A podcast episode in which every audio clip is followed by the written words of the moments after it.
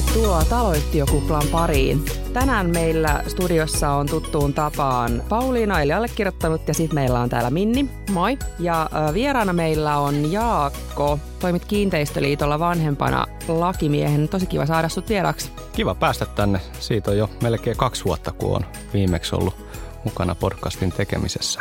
Tänään keskustellaan sellaisesta aiheesta kuin pienet taloyhtiöt. Ja tämä on, on aika mielenkiintoinen aihe ja käydään vähän läpi, että mitä kaikkea erityispiirteitä liittyy pienempiin taloyhtiöihin. Ja kun puhutaan pienistä taloyhtiöistä, niin, niin mitä oikeastaan tarkoitetaan? Kun asunto laissahan ei ole mitään määritelmää siitä, että, että mitä on pieni taloyhtiö, niin mitä mieltä te olette?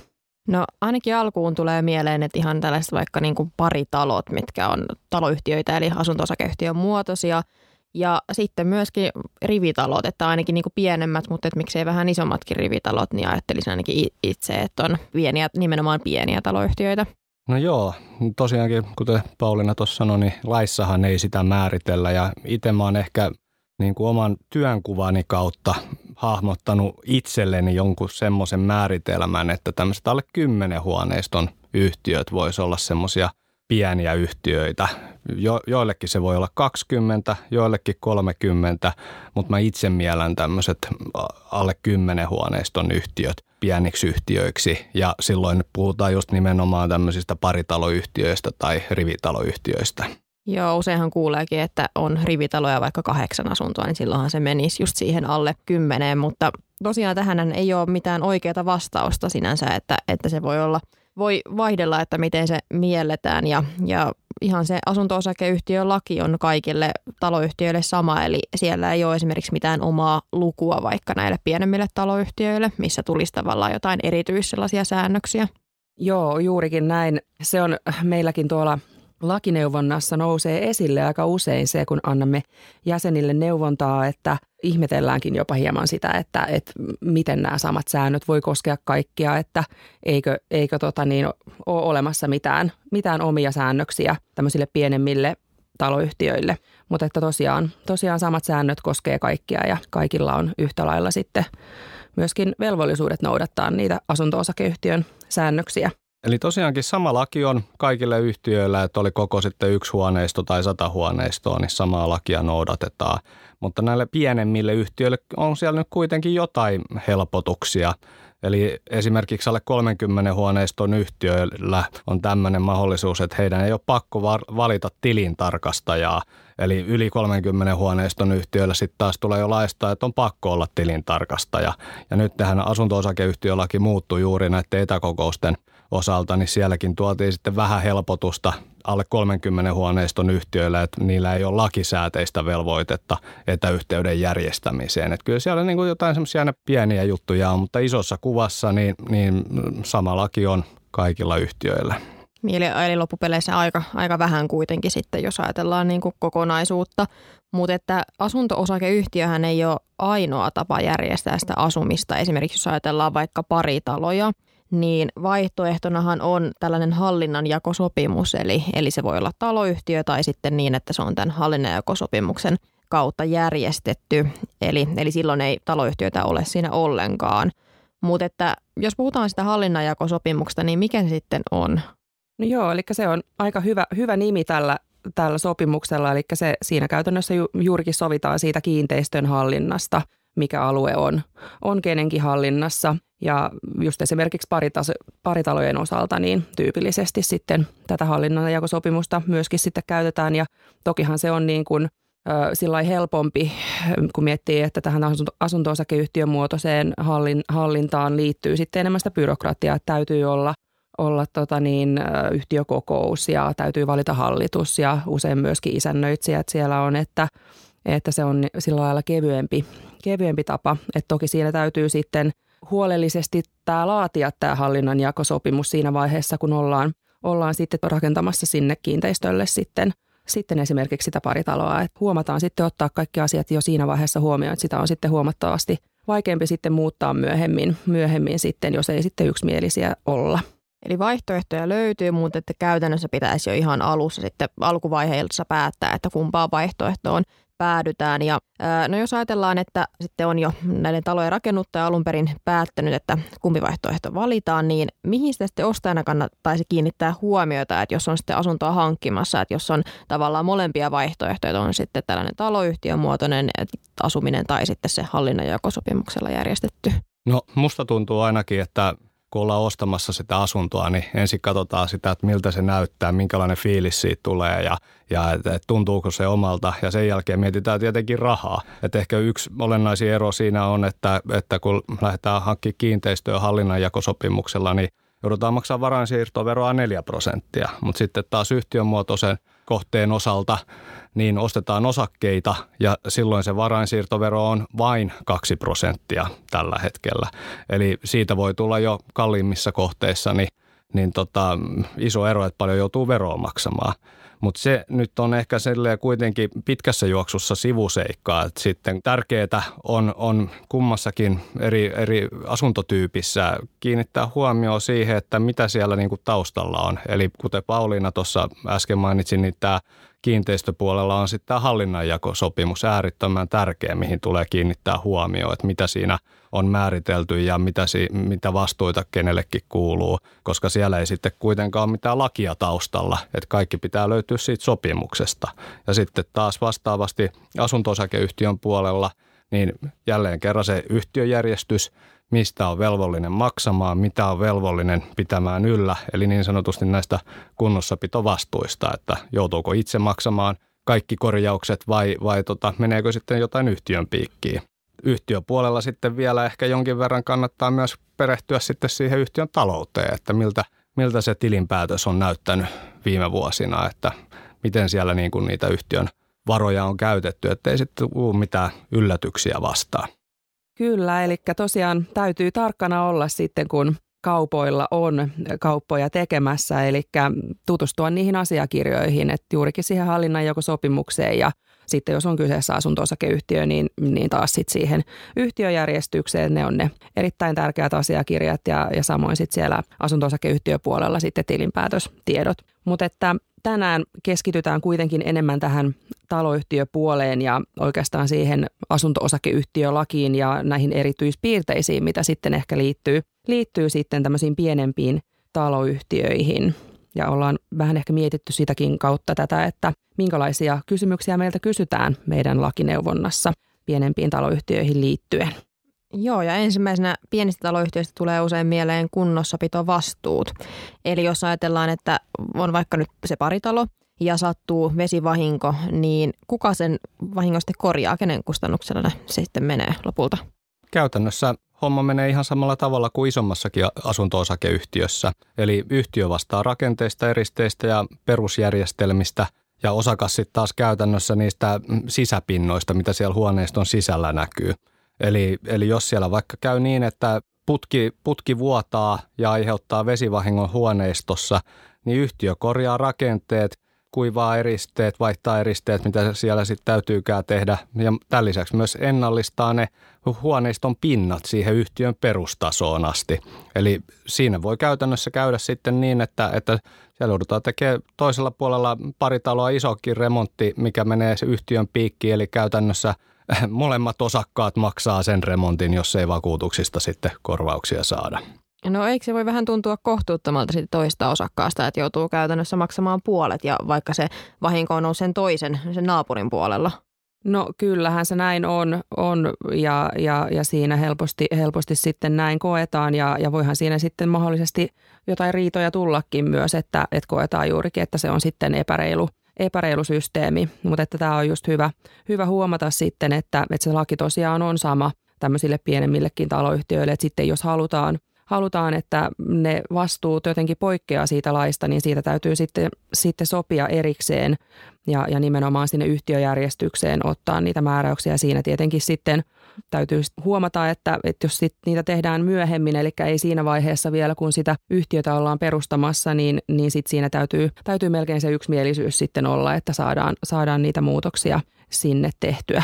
Joo, ja näiden kunnossapitovastuun määräysten kanssa pitää olla tarkkana, jos niitä lähdetään tekemään. Et, et, et, tota, kannattaa mun mielestä yleensä aina turvautua ulkopuoliseen asiantuntija-apuun. Et siinä vaiheessa, jos niitä lähdetään jossain vaikka paritaloyhtiössä keskenään laatimaan, niin se voi tuntua sillä hetkellä, että tämä on aivan selkeä. Me ollaan molemmat asioista samaa mieltä, näin se tulee jatkossa menemään, mutta joskus 10-15 vuoden päästä, kun osakkaat on vaihtunut, siellä on uudet henkilöt pähkäilemässä niitä kunnossapitovastuita, niin jos sinne on jäänyt jotain hyvin tulkinnanvaraisia säännöksiä niistä, että miten vastuut jakautuu, niin siellä on sitten äkkiä, äkkiä riidan ainekset olemassa.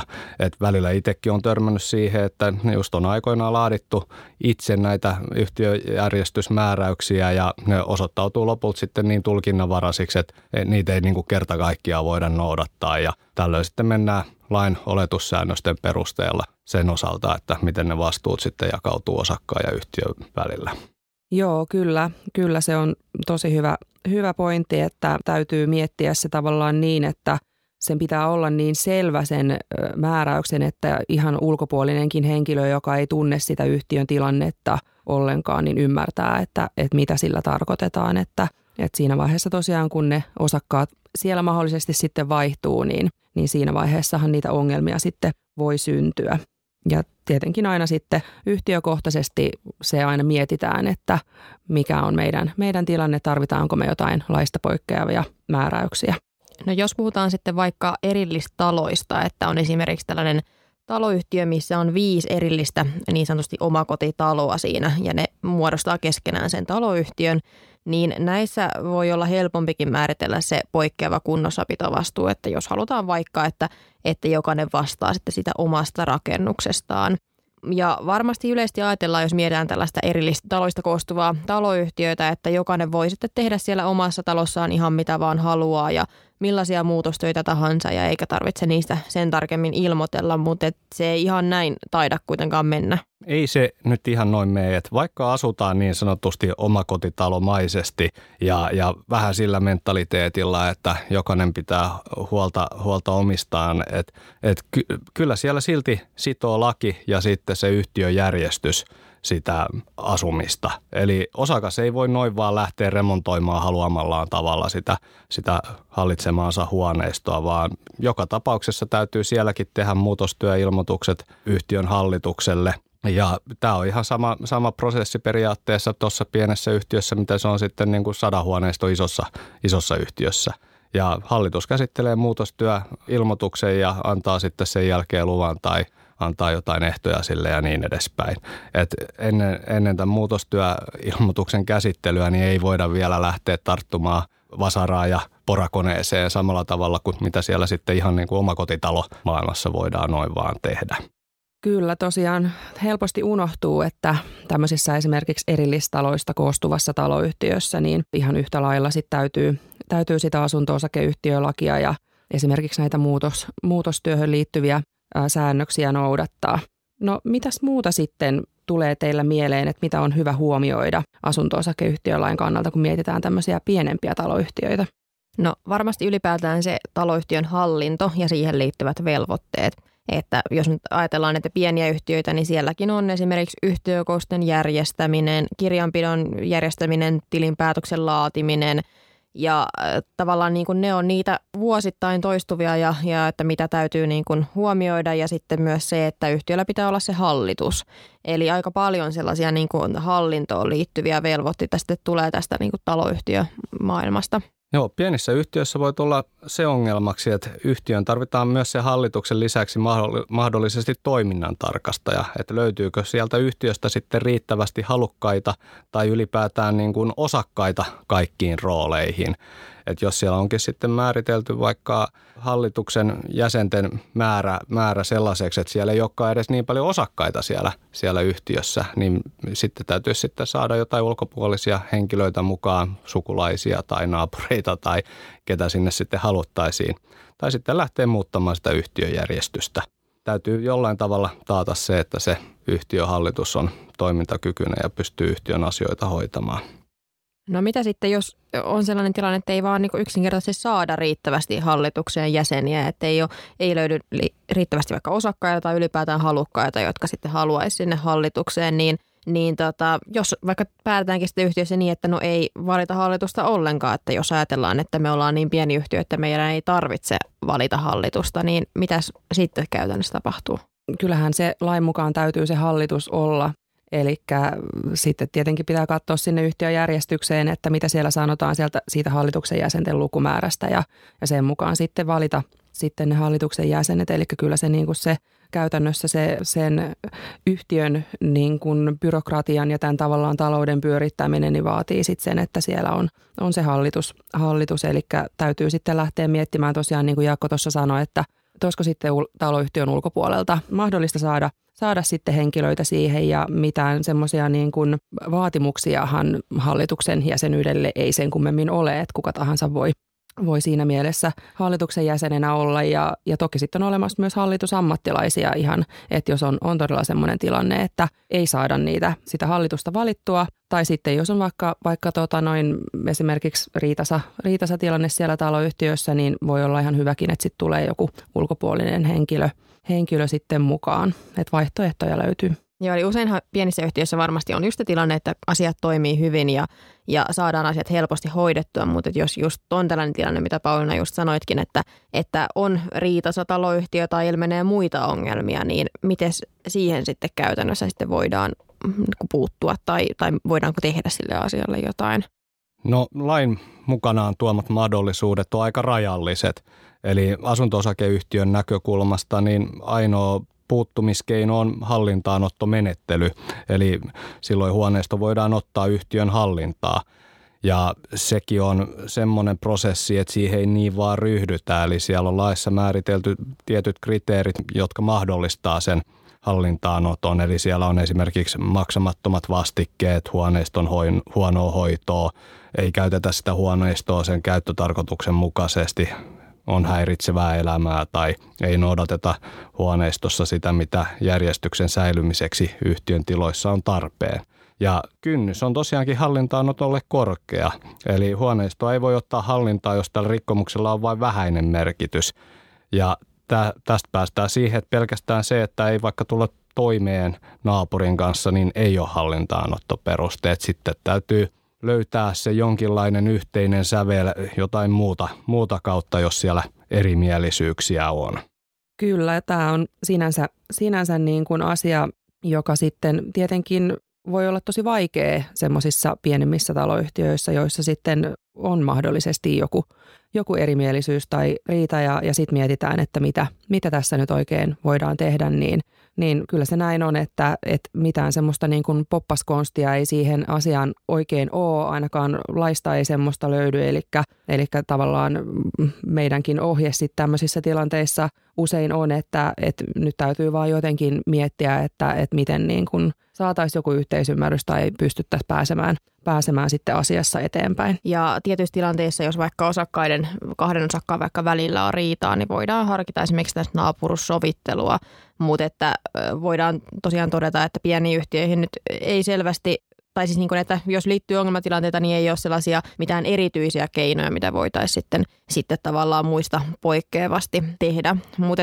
mitä mieltä te olette ylipäätään siitä, että voisikohan pienelle yhtiölle sitten olla esimerkiksi oma lukunsa siellä asunto tai sitten ihan oma lakinsa, että poikkeako ne niin paljon sitten näistä tavallaan vähän isommista taloyhtiöistä? No mun mielestä ei ole tarvetta millekään omalle laille, että – sama laki mun mielestä palvelee varsin hyvin niin pieniä kuin isojakin yhtiöitä. Et totta kai sitten siinä vaiheessa, kun ollaan sitä niin sanotusti yhtiötä perustamassa tai rakentamassa sitä kiinteistöä, niin voidaan tehdä valinta tämän, tota, että lähdetäänkö yhtiömuotoisesti vai sitten sillä hallinnanjakosopimuksella rakentamaan sitä asumistapaa siellä ja siinä vaiheessa niin kun voisi rakennuttaja jo vaikuttaa siihen ja ottaa sitten hallinnanjakosopimuksessa huomioon niitä erityiskysymyksiä, mitä tämmöisessä pienimuotoisemmassa asumisessa sitten tarvitaan.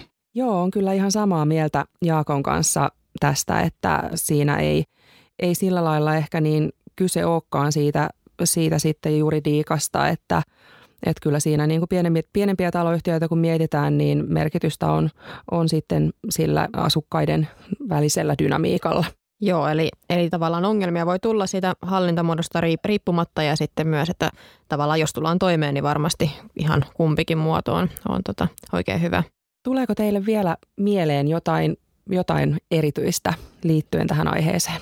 Oli se asumistapa sitten kumpi tahansa hallinnanjakosopimuksella tai asunto-osakeyhtiön muodossa, niin mun mielestä kuitenkin on tärkeää se, että se on suunnitelmallista se kiinteistönpito.